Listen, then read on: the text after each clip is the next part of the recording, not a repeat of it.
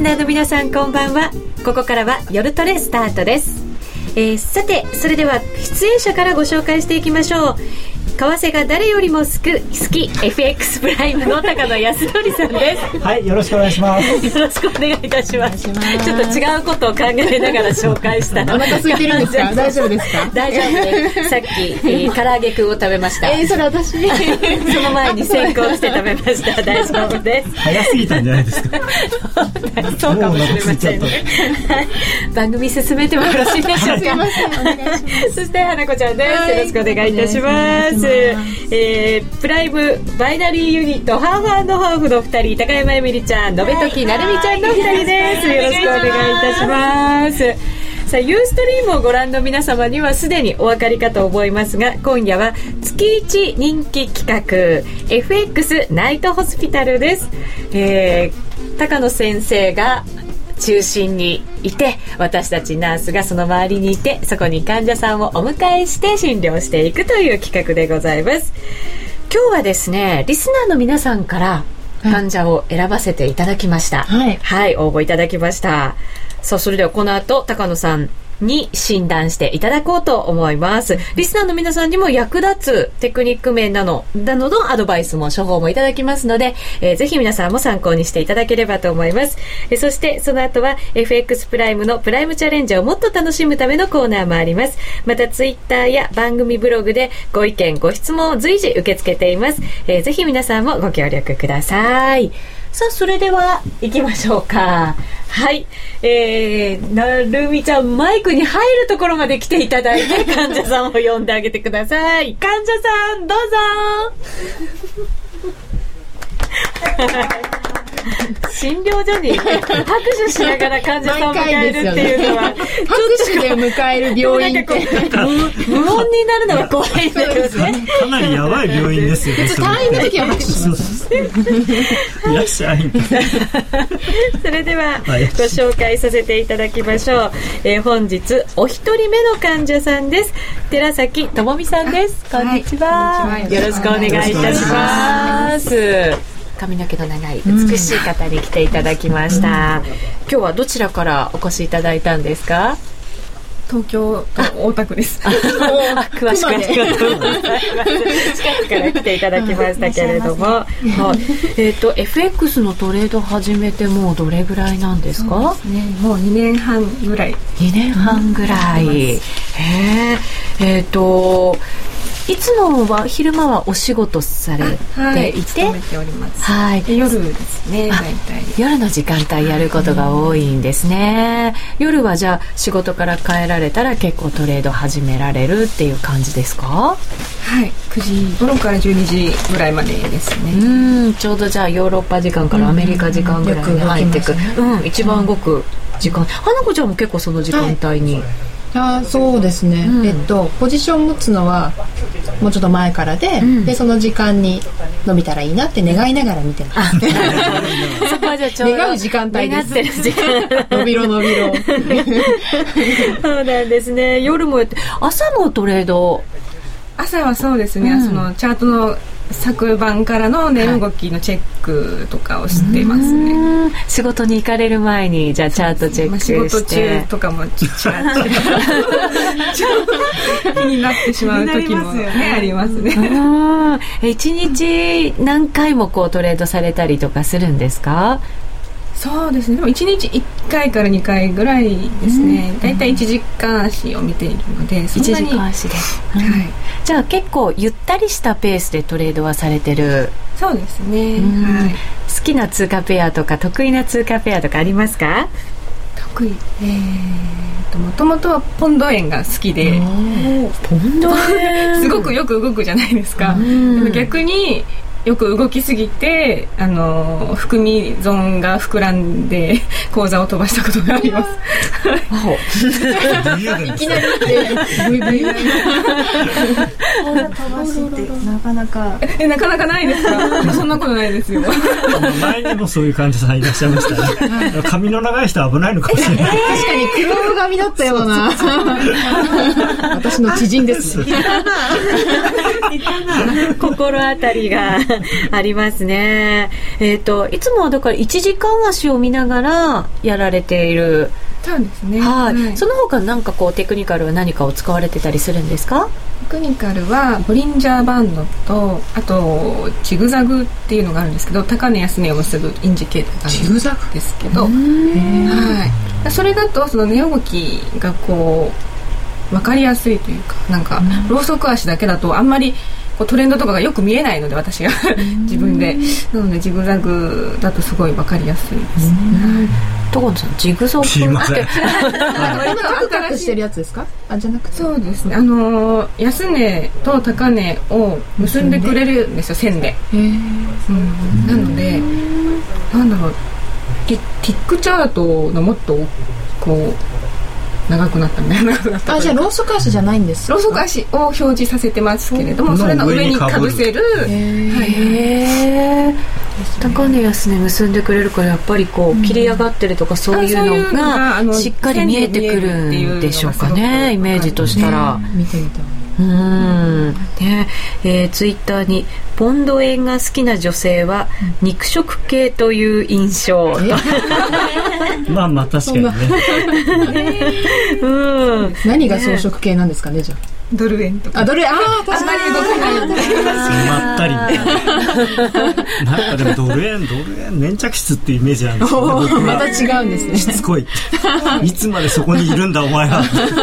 いい加減に動け。えじゃあそのジグザグをこう使いながらトレンドを読みながらやられる。どんな時にこうエントリーポイントとかが置いてるんですか、うんうん割と私やっぱり売りが好きなので、お高野さんが。嬉しそう。なのでまああのこう一回トレンドができてちょっと崩れてあの、まあ、サポートラインとか引くんですけどそれが崩れ割ってきた時とかに売るんですね、うん、でも単純にそれで入ってしまうと結構騙しがあったりとかして、うん、なかなか利益は伸ばせない時もあるんですね勝率はどうですか？勝率は 勝率って言われるとあんまり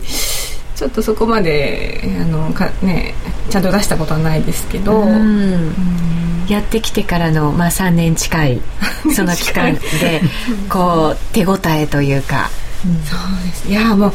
長年やればやるほど勉強すればするほどちょっと分からなくなってくるところもありますよ。本当に。逆にいろいろ勉強しすぎてなんかどれが正しいんだろうとか、どれが合ってるんだろうっていうなんか迷いが生じてきてしまいます、うん、あのー、あの負けが込むと。ゴルフと似てるのがあの海岸するんですよね。しょっちゅう海岸するんですけど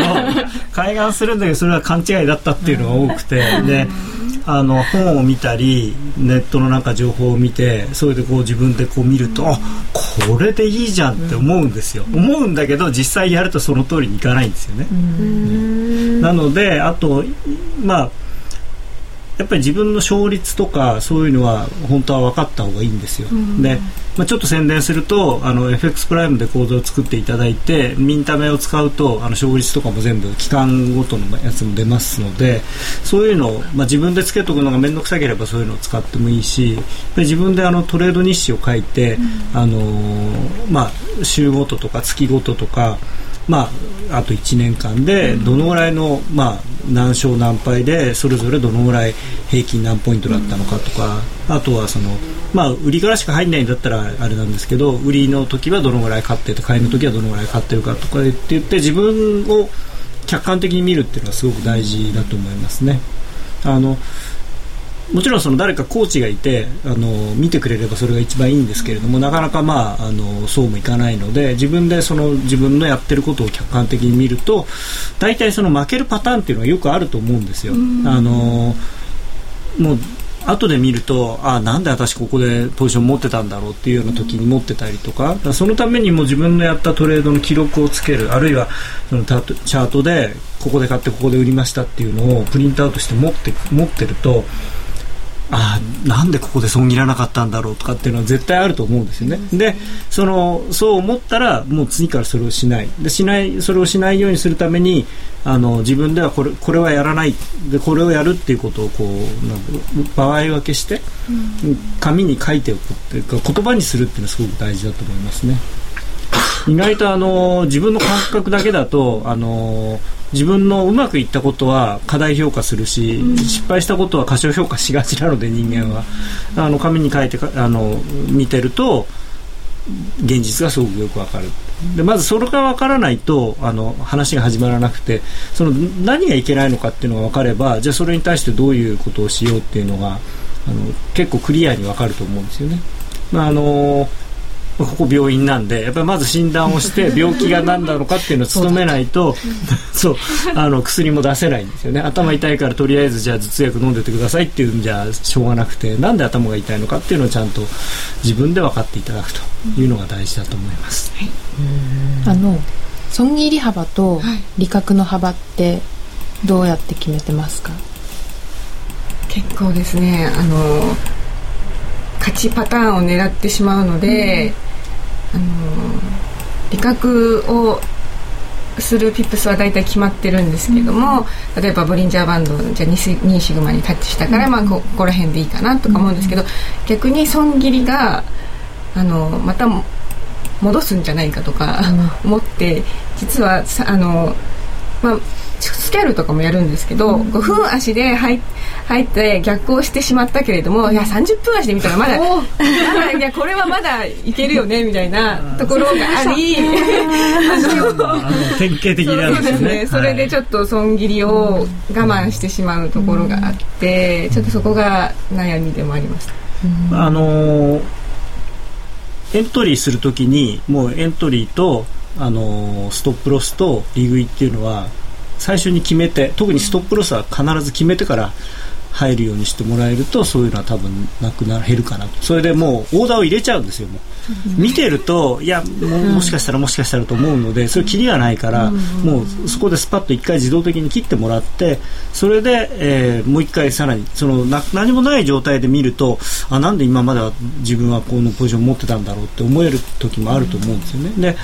切った後にあやっぱりでまあそっち行きそうだなと思うんだったらもう一回チャートを見て本当に行くと思ったらもう一回同じ方向のポジションを取ってもいいし。だからもしかしたらそういう方はあの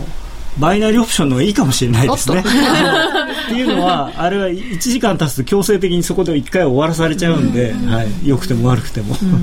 でまあそれは極端ですけどあの機械ストップロスはもう本当に機械的にやめた方がいいですね、うん、1回。モモンガさんから勝つことは大事だけど資金を守ることはもっと重要だよね。大負けしないっていうことですね。いいこと言う しんみりじんわりなんかね、染み込んでくるよね。あのデモトレの時にそれを学びました。なんかあの一発逆転と思ってどんどんどんどんかけて 資金がどんどんなくなっていくっていう。結果動けなくなっちゃうんだよね、ね、それでね。それで追いましたね。うん。えっ、ー、とですね4時間くらいのトレードだと5分足とか15分足くらいがいいのではというアドバイスいただきましたが、えっとね、あの自分がトレードをする期間、うん、まあ、ポジションを持とうと思う期間の間に、まあ、20本から30本ぐらい足のあるチャートを見るのがいいという一般的には言われてますね、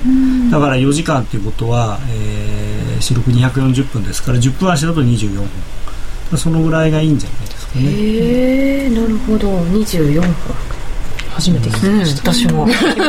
思わずメモしてしまいました。そんなもんじゃないですか大体。だからスイングトレードだったら日足じゃちょっと少ないけどだから4時間足とか、日足で持つんだったらやっぱりあの2週間3週間っていうぐらいの単位でポジション持たないと、日足だけでトレードするっていうのは難しいかなと思いますね。そもそも FX 始めたきっかけって何ですか？きっかけですか、はい最初は外貨預金。あはい、でその当時ってまだあのスワップで結構日銭が稼げるみたいな時期だったんです。2008年ちょっと前ぐらいだったので、本当直前。に 初めて初めて1か月後ぐらいにすごい下落が。なんかもう5円10円下がるとかそれで口座がまあまあそういう人多いんですよね。あのでもそれを経験したことのある人はすごく強いと思います。今後またああいうことは必ずあるので、あのまあ、そういう時に逆にだからショートにできる勇気があればその分儲かるわけですから。で相場って普段はあのー、本当にもみ合いでこう行ったり来たりしていることが多いんですけれども一旦何かあって本当に動き出すと止まらないですからずるずるずるずるそっち行っちゃうんで。だそういう、まあ、逆に言うと我々リーダーはそういうチャンスをずっと待ってるんですよね。いつそういう状態になるんだろうって普段はもうもみ合いの時はなるべくやられないようにやられないようにやってていざ本当にそういう行きっぱなしになるような相場が来たらどんどんどんどんポジション積み上げるっていうだからそれを、まあ、あそこまでリーマンショックとかほど大きいものでなくてもそれのミニ版っていうの結構、まあ、あるっちゃあるんですよね。だから今年の2月にドル円が、えー、76円から84円ぐらいまで上がった時もそうですしで逆にそこからあの78円台まで落ちてきた時もそうだし。まあ、そうですね。5円ぐらい動く相場っていうのは、うん、あのいろんな通貨ペアで結構あるので、まあ、ユーロ円だってね90円台、うん、90数円から103円ぐらいまで上がってるわけですから,、まあ、本来はそういうところを取るためにあの普段スキャルピングとかやりながらその相場の勉強しつつその資金を貯めるっていうような感じでやれれば一番多分利益が取れると思いますね。うん、でで最初スワップ狙いでやっていて狙いでやっていて痛い目にあって。からでこれに勉強しないといけないと思っていろんなブログだったりあの本だったりを読んで、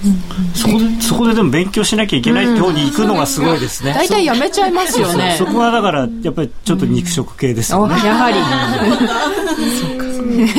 えー、ジップリンさんから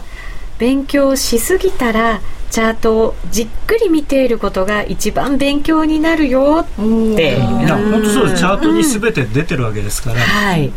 うん、何かこうこう訴えてくるようなものってありますよね。いろんなチャートを見てるとあれこれってあれ同じだなみたいなのいっぱいあるんですよね。だから別に為替だけじゃなくていいんですよ、うん、株のチャート見てもいいし金のチャート見てもいいしいろんなのを見てこう、まあ、どの相場にも共通するやっぱり相場のパターンっていうのはあるので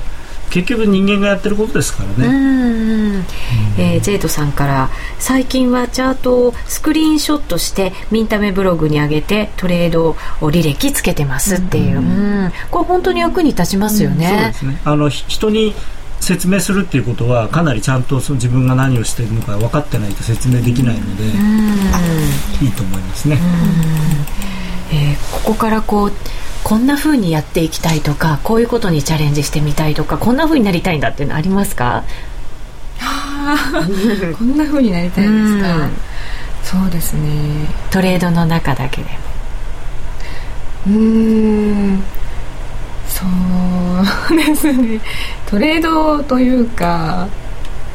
まあまだ本当に全然 FX ですごい稼げてるとかそれで生活できるとかっていうレベルではないのでまずはあの FX でも生活できるようになれたらいいなっていう。まずは。まずはというか先に 何はすごいね先にはそうですね。あのトレードしながら世界中を旅したいとかそういう気持ちありますよね。やっぱりね。実際 FX で生活できるっていうのはどの程度こう積み上げてきた方とかだと、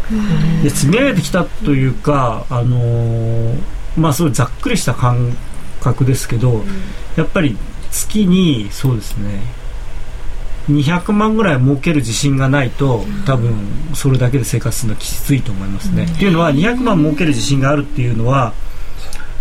要するにうまくいって200万なので毎月200万儲かんないんですよ、うん、でやられる月もあるので多分200万儲ける自信がある人で、まあ、300万儲かる時があって千原の時もあってマイナスの時もあって年間やっと1000万ぐらいだったと思うんですよね。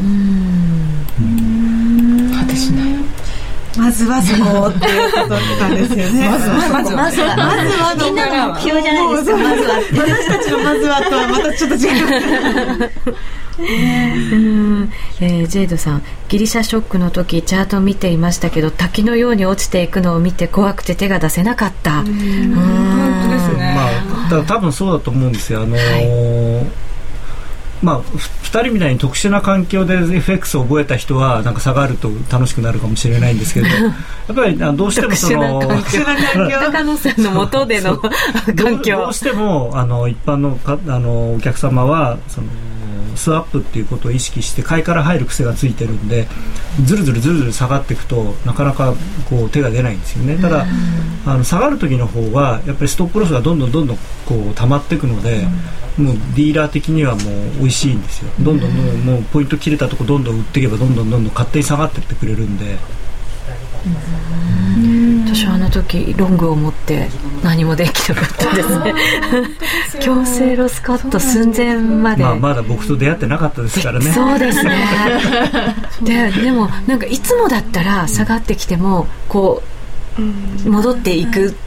可能性も出てくるじゃないですか。下がらもう全然戻らないんですよね。ね。一番簡単なのは、あの自分がそうなって固まってるってことは世の中の人みんなそうなんだと思えばいいんですよ。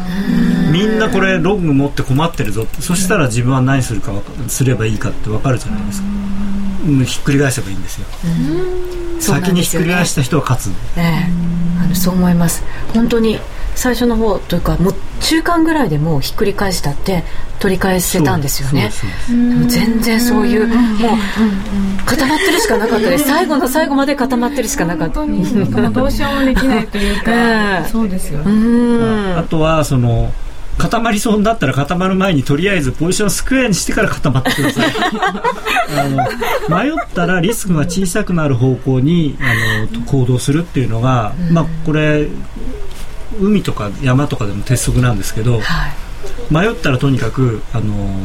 自分のリスクを少しでも減らす方向。だからポジあのトレードだったらポジションを閉じる。閉じてから悩む見てるうちにどんどん悪くなっちゃいますからね、まあ、もちろん戻ることもあるんですよ。ただそれ戻るのはたまたまなんで。戻るんだったらまたそこで入ればいいんですよはい。だねからちょっとなんか嫌だなと思ったらとりあえずもう一回ポジションをやめる。うん。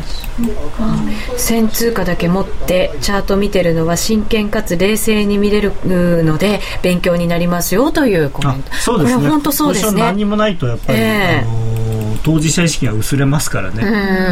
本当に線通貨でもいいしあと、まあ、ハイローだったら100円でもいいからやってみるっていうのがうん。なんかユースト切れてねますね。ニュースと大丈夫ですか？あそうですね。はい。ちょっと今はいユーストリームそうがですね。今ちょっと不調日ブラッのようですクマンデーね25周年なんですよね。ブラックマンデー？あそうか。でダウ当時のダウの構成銘柄で、一番この25年間で上がったのって何だと思います？って全然関係ない話な株んですけど。の話ですか？な何が？株。みみんなが知ってる株です。え上がったんですよ上がねった株。今あのブラックマンデー以降に。な何なんだろう？え？食べ物屋さんなんですけど。食べ物屋さん？世界中にある。マクドナルド。そう。それで2番目がなんとコカ・コーラ。そうじゃないですかバリューセットですね。これは。影響力大ですね。まあやっぱこの25年間でだから世界がそのアメリカ化したっていうかまあ中国とかにもねマクドナルドができたりとかそういうことの多分証なのかなと思うんですけどね。まあちょっと関係ない話です。いません。デモトレで資金3倍を3回やってから実弾投入すべしという。私も聞いたことあります。デモトレやったことありますか？あもちろんもちろん、あのお金がない時とか、ええ。口座飛ばしてしまった後とか ですね。あでも本当勉強家でいらっしゃいますよね。飛ばした後にやろうとするその意欲が。うんいやだからそのなんてく悔しかったわけですよね。いやだから本当負けず嫌いなんですよね、それはあのディーラーにとって一番大事な資質です。負けず嫌いだからなん逆に負けられないから我慢してしまうところもあるんですよ。そうそうそこはだからあの一回一回の勝負に勝つ負けるではなくて、トータルトータル今年この1年で勝つっていうことを考えてもらえば、その細かいところで別のまあ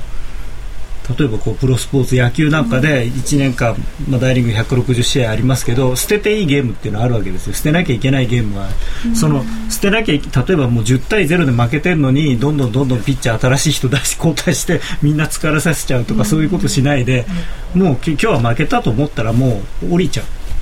で勝てるゲームはその代わり勝てるゲームは徹底的に勝つ、うん、その逆なんですよね。あのやっぱりうまくいかない方の一番の特徴はリグう時はもう慌ててリグう、はい、損切りはもう我慢我慢我慢、うん、もうそれこそ強制ロスカットになるまで我慢しちゃう。だそ ちょっと発想を転換させて今日一日勝つためにはどうしたらいいのかとかあの今週1週間でプラスにするためにはどうすればいいんだっていうのをぜひ考えて実行してください。もう一つこうおしめえー、が本当にそのトレンドの中でのおしめなのかそれともトレンド変換の前兆なのか見分けがつきませんというふうに、ねいただいていましたけれども、はい、この辺り高野さんちょっとアドバイスを。それはまあ一つはちゃんとそのトレンドラインをきちんと引くとかあとはその他のものですよ。さっきもちょっと話番組前にもお話したんですけれどもえー、そのトレンドラインを、まあ、一時的に切れただけではあの切れたかどうかわからないんですね。だから例えば1時間足のクローズがそこをちゃんと割り込んでくるかとかそういうところを確認する。もしくは、えーチャートの形だけではなくてあの RSI が例えば変わりすぎになっているであるとか、そういうものも合わせてみる。ことによってより確率が高まるんですよね、あのこう右肩上がりだったものがその左右を切れてきてしかも RSI はすごい変わりすぎになっているとかっていうことになれば、まあ、少し確率が高まるわけじゃないですか。であとは例えばドル円をやるときにドル円だけじゃなくてユーロ円とかポンド円とか OG 円とか見て全部の通貨が確かにそういうふうになってる。でドル円は切れてるんだけどユーロ円も OG 円もポンド円もしっかりトレンドラインの上でまだ乗ってるっていうんだともしかしたら騙しかもしれないなっていうことになるんですよね。たくさん見なきゃいけないんですね。まあ3つぐらいでいいと思いますけどね、まあ、あとはそのドル全体がどうなってるか。ユーロドルとドル円と見てあの確かにドルが買われてるんだ。だからドルが買わ売られてる時と円が買われてる時とあるのでどどっちの動きなのかっていうのを、まあ、見極めるっていうのはドル円の場合は大事かもしれないですね。えー、マネーライオンさんからともみちゃん初出演の割は割には堂々としたもんやなというふうに すごい落ち着いてらっしゃいますね。本当にそうですね。すごい緊張してます、でもきっとトレードもなんか落ち着いてやってそうなイメージをね、非常に受けましたけれども。マウスとか投げないですか？ないです。私はね、あのないですよ。ここに。マウスは投げない。投げないあの、ボールペンとか、シャッターとか、電話の受話器とか。マウスなかったもん。なんか、ある方はマウスがよく壊れるのでストックがあるなんて人もいましたね。ディーリングルームは受話器のストックがあります。机の下に。そうなんだ。バーンってやると割れるんだ。ストレス溜まったりすると、寺崎さんはなんかこう、ストレス解消みたいなのありますか？ストレス解消ですか、トレードでストレスたまりますか、うん、真面目だと。そうですね。最近はもうあんまりそこまで真剣真剣にっていうかあの頻繁に、昔はスキャルとかやってた時もあったんですけど、最近はそこまではやってないので、でもそうですね。やっぱ負けが込んでる不定でします。あまあそれだったらねあの誰にも迷惑かけないしお金もかかんないし。じっとしても。冬眠そうそうなんです。もうもうもうなんかシャットアウトみたいな。おすすめはあの美味しいもの食べて美味しいお酒飲むっていうの。はでもお酒飲みながらやる方とかもねいらっしゃるみたいですけど、まあ、大きい声じゃ言わないけどみんなやってましたね。本当ですか？はい。雇用統計の日はみんな酔っ払ってやってましたへー。お祭りなんですねやっぱり。ディーリングルームでも、はい、っていう話ですよ。えー、その方が冴えるんですかね？いやあまあね。水うまくいく時はボラティリティが増える。うまくいく時はうまくいくしダメな時はダメだしみたいな。うん。ねえ。ー、花丸エイトさんから結局は方向を見極めることなんだけれどそれが難しいと、うん、そうですね。だからあの本当にシンプルなことであのいろんなそのインジケーターとかそういうものも大事なんですけれどもやっぱりそのチャートの形、パッと見た形とそれからそれにどんな線を引くかっていう、それが一番大事だと思うので、とにかく線はいっぱい引いてください。あ線ですか。あの一時期あのろうそく足のなんか坂田五法みたいな、はいはいはい。あのろうそく足の形で方向性を見るみたいなのもちょっと勉強したんですけどなんかそこまであれはねあの、まあ、もちろん意味がありますし当たることもあるんですけれども、株とかとちょっと為替が違うの。株っていうのは1日きちんと取引時間が決まっていてオープンがあってクローズがあるんで、あれがすごく役に立つのでところが為替ってぐるぐるぐるぐる回ってるので、まあ、冷やしは多少意味ありますしあとまあ本当はだからそういう意味では週足だけなんですね意味があるのは。週足だと本当にその間があるじゃないですか、インターバルが。土日が挟まってるから。だからでも株ほどね残念ながらその1日の終わりで何か例えば株だと引けなりとか寄りなりとかそういうのがあるんであのすごく寄り付き寄り付きとか引けっていうのは大事になるんですよね。でも為替って、まあ、たまたまその時間そこにいたいたっていうだけであんまりその1日のクローズっていうのにも意味がないので、でも週足でネックライン割れまで待つって相当辛抱強くないと無理ですよね。まあでも ね気力もないと無理かもしれない。体力持つかなみたいな。週足見るの楽しいですよね、えー夢が広がるだって週足だと結局ここ切れたらとりあえず2000ポイントぐらいはいくなみたいなそういう話じゃない。値幅がすごいですね。そうそう半端な値幅じゃないから。2000ポイント大体あそっかに1年ぐらいだなみたいな。待てない。あと高値安値割れってどこまで信用度があるのかなっていうのがすごく。それもあのその時によるんですよね。結局こうすごく動きが出てる時の高値抜けとか安値割れはすごい重要なんですけど、あのまあ、大体年中ドル円はそれそうなんですけどずっともみ合いでぐじぐじしてる時は高値抜けようが安値割り込もうがあんまり大事じゃないんですよね、え抜け方にこう例えばローソク足1本ですごい抜けたとかっていうそういう勢いを見るってことですか？うーんというかあの全体に動いてるかどうかですね。同じレベル行ったり来たりしててそこがチュッと抜けてあの本当はもみ合いがなければ長いほど抜けた時は大きいはずなんですけど、ドル円はちょっと別格でああの子はだからあんまり。ひねくれてるんですね。あの子はねいやだタイだっていうか怠け者。なんですまあいいやって戻っちゃうんですね。でもポンドとかユーロとかは、あのそれなりにっていうか、やっぱチャートでやるんだったら僕はヨーロッパ通貨の方がいいと思いますね。そうなんですかね。素直だと思います。本当は僕の一押しは、えー前までドルスイスだったんですけどちょっとスイス君が今あの当局が変なことをしてるので ちょっとねダメなんですよ。そうですね。はい。はい。さあ今日は寺崎智美さんにお越しいただきましたが、はい。い、かがでしたか？大丈夫ですか？その他に聞いておきたいことはありませんか？そうですね。いやまだまだ本当、はい。あのトレード歴だけは長いんですけど全然、ね、勝ててると言えないのであの、まあ、何かありましたらあの、僕のブログとかに、あはい。コメントのかいあの出し書いていただければお答えしますんで、やっぱりその長期的な見方がすごい大事だなっていうのが本当今日勉強になりました。そうですね。長長期をベースにしてやるっていうのが多分勝率アップの秘訣だと思います、お一人目の患者さんは寺崎智美さんでした、ありがとう。ありがとうございました。お大事に。病院でした。えーさて皆さんもコメントいただいておりますが今日ユーストがちょっと不調なんですね。大変申し訳ありません、えーラジコで音声のみ聞くことができます、えーまたこれは録画してオンデマンドでアップいたしますので、えーこの後ですね時間は遅くなりますがご覧いただくこともできますので、えーそのようにしてご活用いただければと思います。ご迷惑をおかけしております。引き続き夜トレ、えーお楽しみください。一旦 CM です。えーさてここで FX プライムからのお知らせです、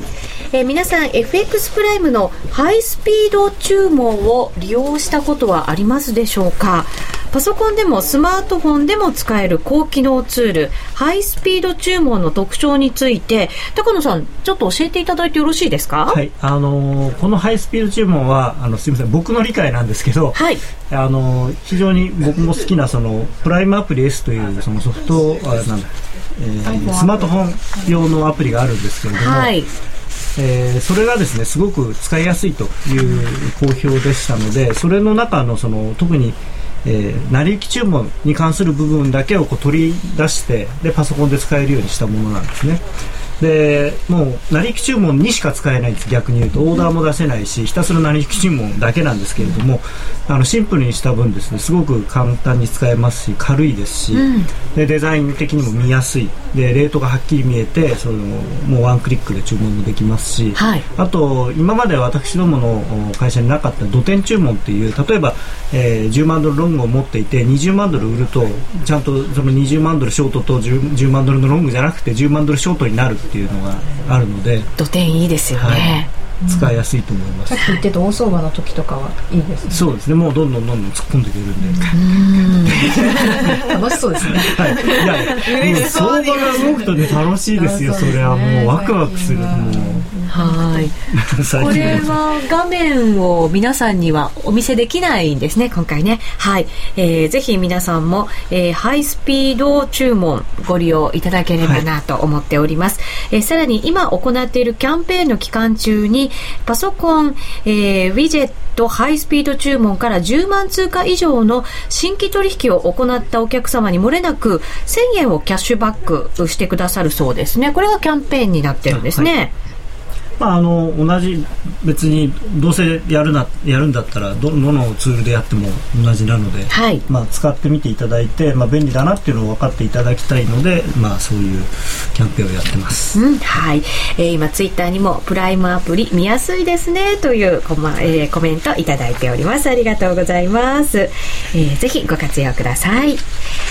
安心と信頼の FX 取引なら FX プライム。FX プライムでは米ドル円を含む7通貨ペアの通常スプレッドを最大55%縮小いたしました。ドル円は原則固定0.8銭。またただいま素早く手軽にお取引ができる FX プライムのパソコン版のウィジェットハイスピード注文から10万通貨以上の新規取引を行ったお客様に漏れなく1000円のキャッシュバックキャンペーンを実施中。この機会にぜひぜひ FX プライムのサービスを実感してみてください。詳しくは夜トレのホームページに掲載してある講座解説のバナーをクリックするか FX プライムと検索してください。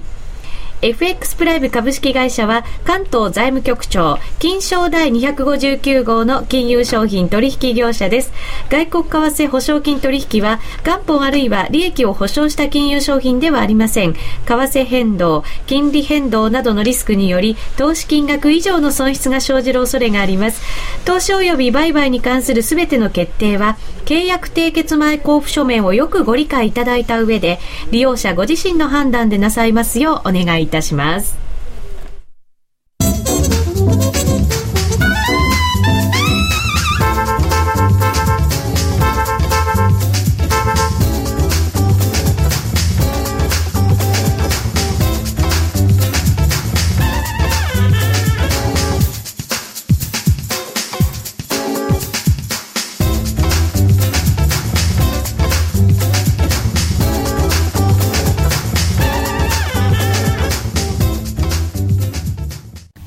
ばれるあのロングセラーラジオ、ソニーの EX5 が装いも新たに再登場。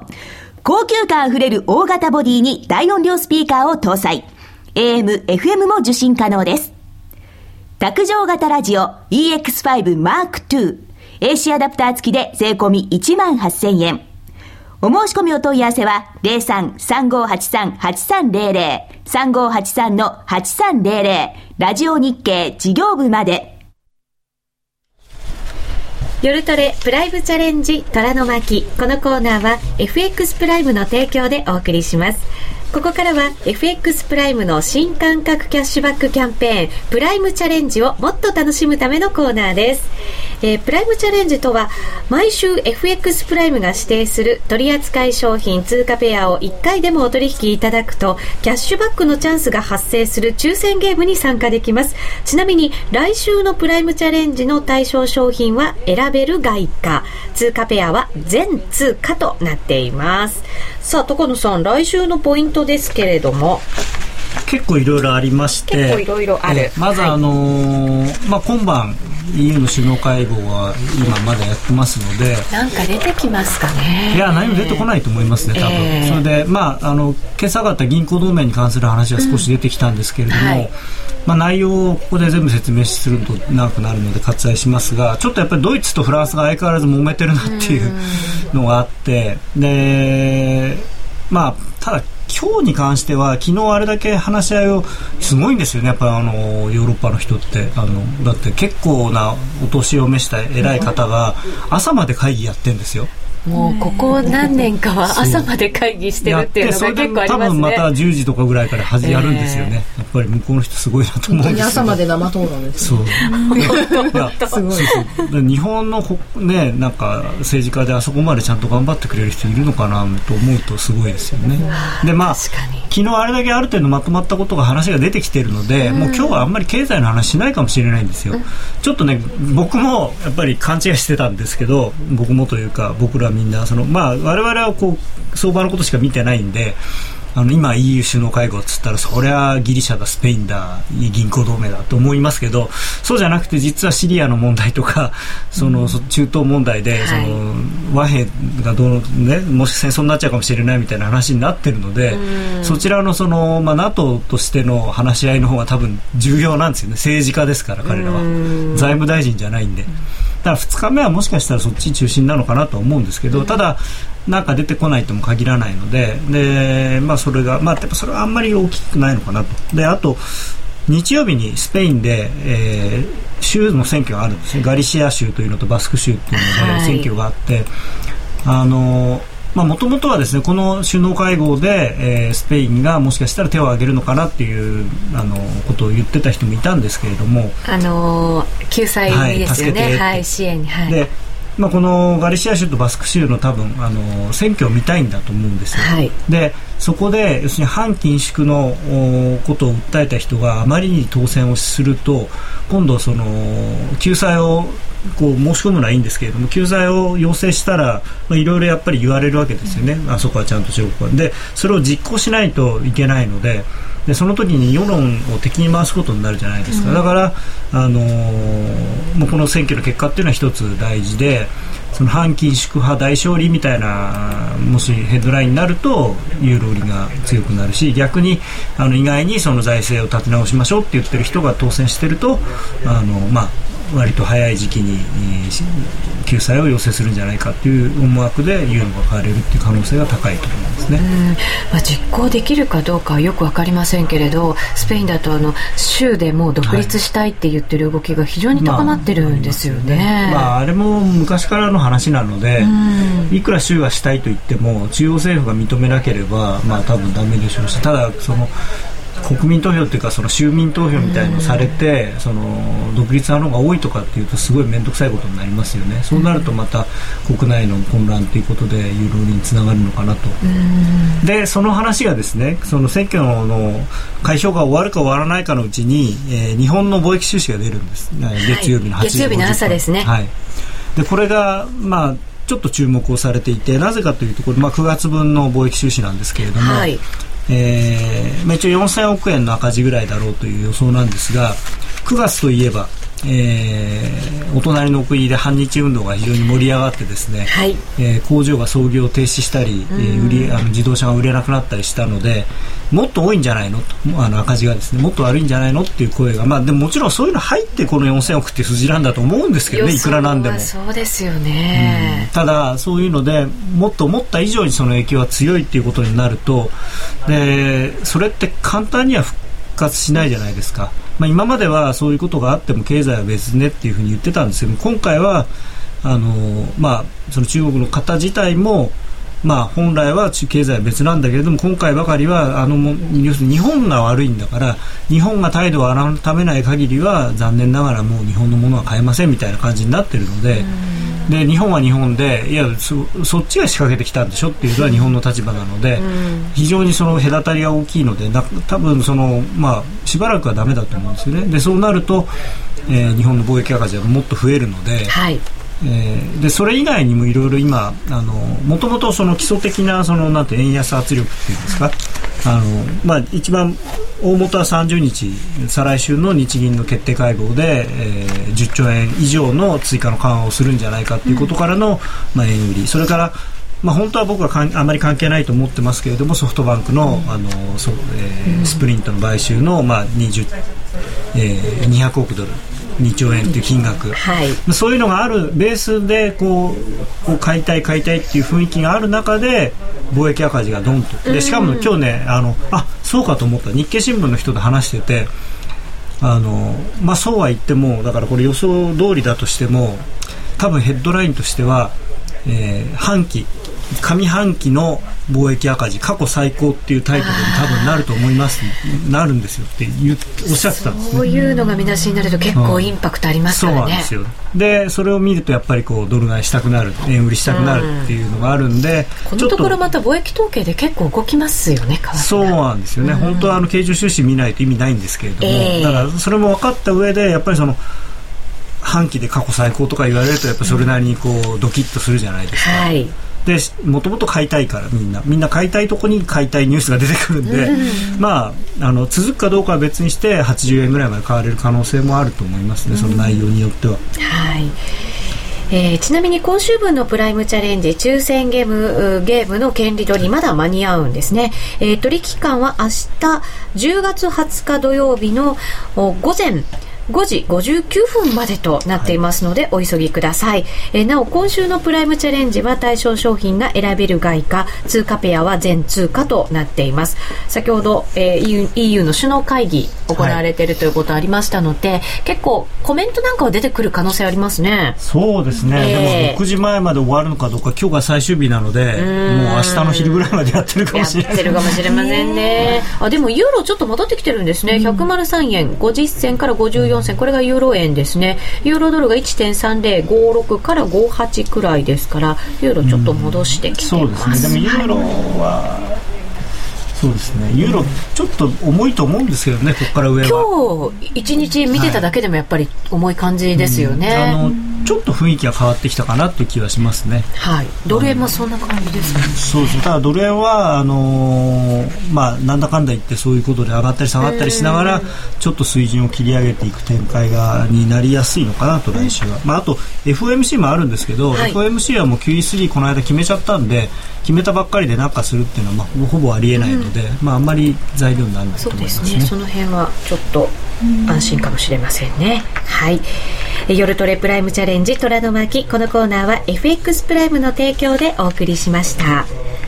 生まれ変わった FX プライムのバイナリーオプション選べる廃炉お試しいただけましたか？新しい選べる廃炉の特徴は3つ。その1、最短5分後の円安円高を予想するだけ。その2、100円から取引可能で、リスクは投資金額に限定。その3、最大ペイアウト倍率は1.8倍。取引チャンスは1日に229回。ただいま最大5000円分のキャッシュバックキャンペーンを実施中。新しい選べる廃炉であなたの投資ライフをもっと楽しく。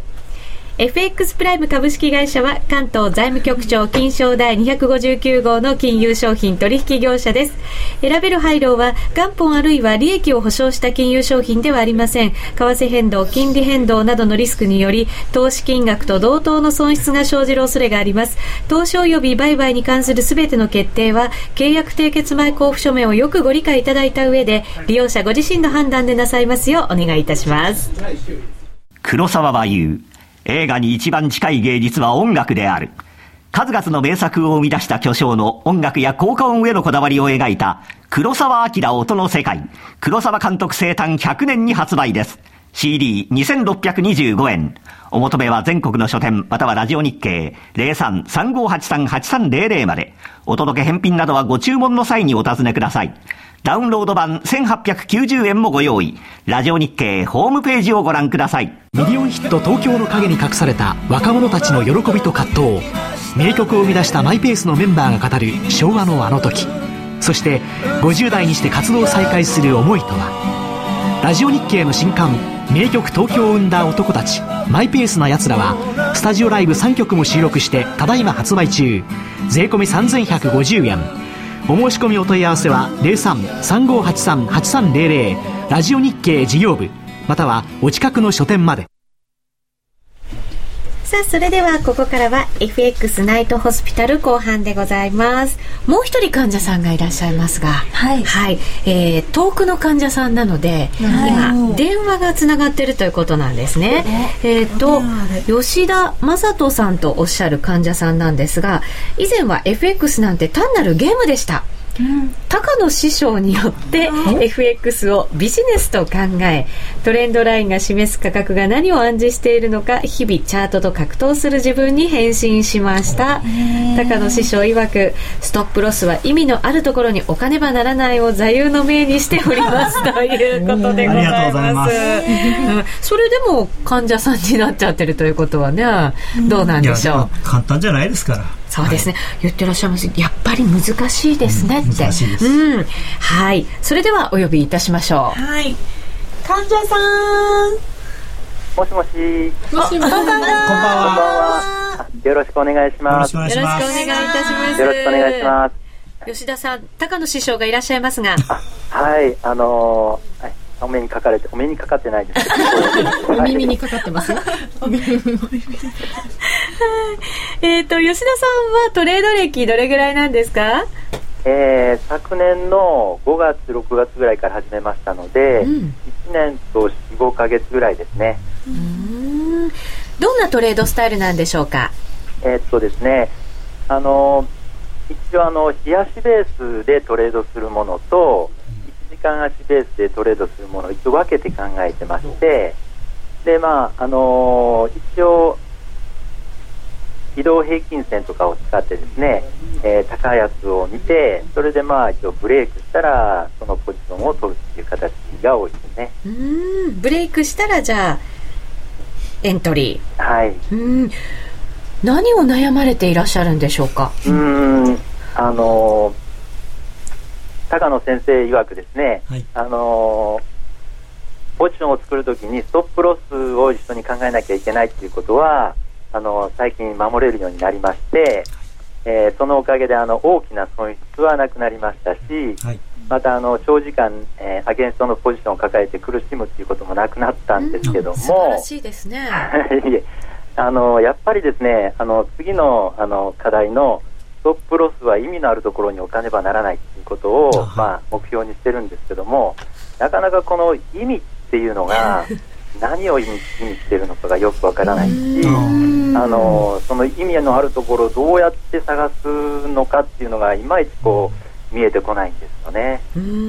まず高野さんその意味はい、あのまあいろいろいろな意味があるんですけれども あのそんなに難しい話ではないんですね。だから例えば、えー、トレンドラインがしまあ、もの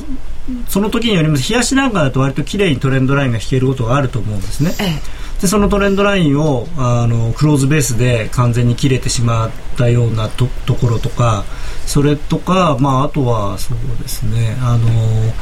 まあそのどのぐらいのタームのポジションの取り方をするかによるんですけれどもあの短いので言えばここ1週間で安値を切れたところであるとか、まあ、もうちょっと長く持つんであればこの1か月の安値を切れたところ高値を抜けたところみたいな。で、えー、ブレイクでポジションを作るんであればブレイクアウトしたそのポイントのしをもう1回回復してしまったらそこでやめるとかですね、そういうそのまあ、はっきり言うとそのチャートポイントですよね。チャートチャート的に意味のあるところっていうことを僕は言いたいんですね。チャート的に意味のあるところ、はい、吉田さんはどんなところにストップロスを置いてらっしゃるんですか？まあ、一応あの高安は目安にしてるんですけども、まあ、なこれもなんかあの不安でなんで高安を目安にしたらいいのかなっていうその根拠が分かってないので、これでいいのかなって悩むこともありますし、はい、またあの違うところでは移動平均線をめどにしなさいなんていうのも聞いたことがあるので移動平均線ををめどにしなきゃいけないのかなとか、まあ、こうちょっとこういろいろごちゃごちゃしてどれが正しいのかなっていうのがちょっとよく分かってないんですよね。うんまあ、かえって混乱させてしまうかもしれないんですけれども絶対的に正しいものというのはないんですね相場は残念ながら。というのはこれは人がやってることで、えー、ものすごくたくさんの人の欲望と恐怖の結果がチャートになっているので、あのー、いつも同じようなことは起こるんですけどいつも完全に同じことは起きないんですねちょっとずつ違うんです。でそこのえー、なんていうのかなちょっとずつ違うのをどうやって自分でこう消化するかっていうのが難しくてそれを全部その騙しを排除しようと思うともうエントリーもできないし損切りもできないし何もできなくなってしまうし、えー、排除しなさすぎると今度も、まあ、いわゆる損切り貧乏になったりするのであのその辺のフィルターをですね自分で考えなきゃいけないんですね。でそれはどうやって考えるかというと例えば過去1年間のチャートをつぶさに観察してあこういう時このぐらい行き過ぎてから戻ることはよくあるんだなというのを見つけてもらってじゃあここは無視しようとかっていう風な考え方をしてもらえればいいんだと思います。はい。どうですか？吉田さん聞いていただいて。わかりますまあ一応頭ではわかるんですけども、はいなかなか実践するとなると、うん、どうかなって感じなんですよね。ここにいる花子ちゃんがすごい得意なんですけど、まあ、ひたすらですね、まあ、とにかく過去の相場を見るってすごい大事なんですね。過去に起きたことは将来も起こる可能性が非常に高い。もちろんその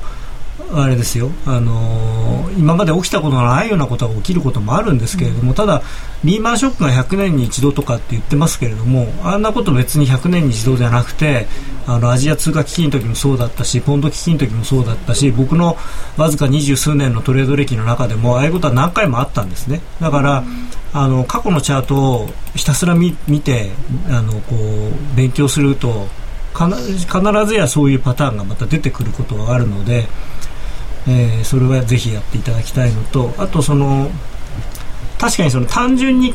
安値とか高値を抜けたって言って抜けたと判断するのはすごく危ないんですよね。でさっきもちょっとお話前の患者さんにも同じようなこと言ったんですけれどもその時にじゃあそれ以外の MACD がどうなってるのかなとか RSI がどうなってるのかなっていうそういうのでその3つぐらいですね。その、まあ、トレンドライン切れた。RSI 変わりすぎになってた。MACD がああのシグナルを MACD ラインが切れてきてる。そういうふうに揃った時はやっぱりすごくあの角度が高いのでそういう時にこうドンと突っ込むそういうのがいいです。いいと思います。はい。さあ今吉田さんから1つ目の質問をいただいたんですけれどもこの後2つ目3つ目まだまだ質問があるということですから延長戦で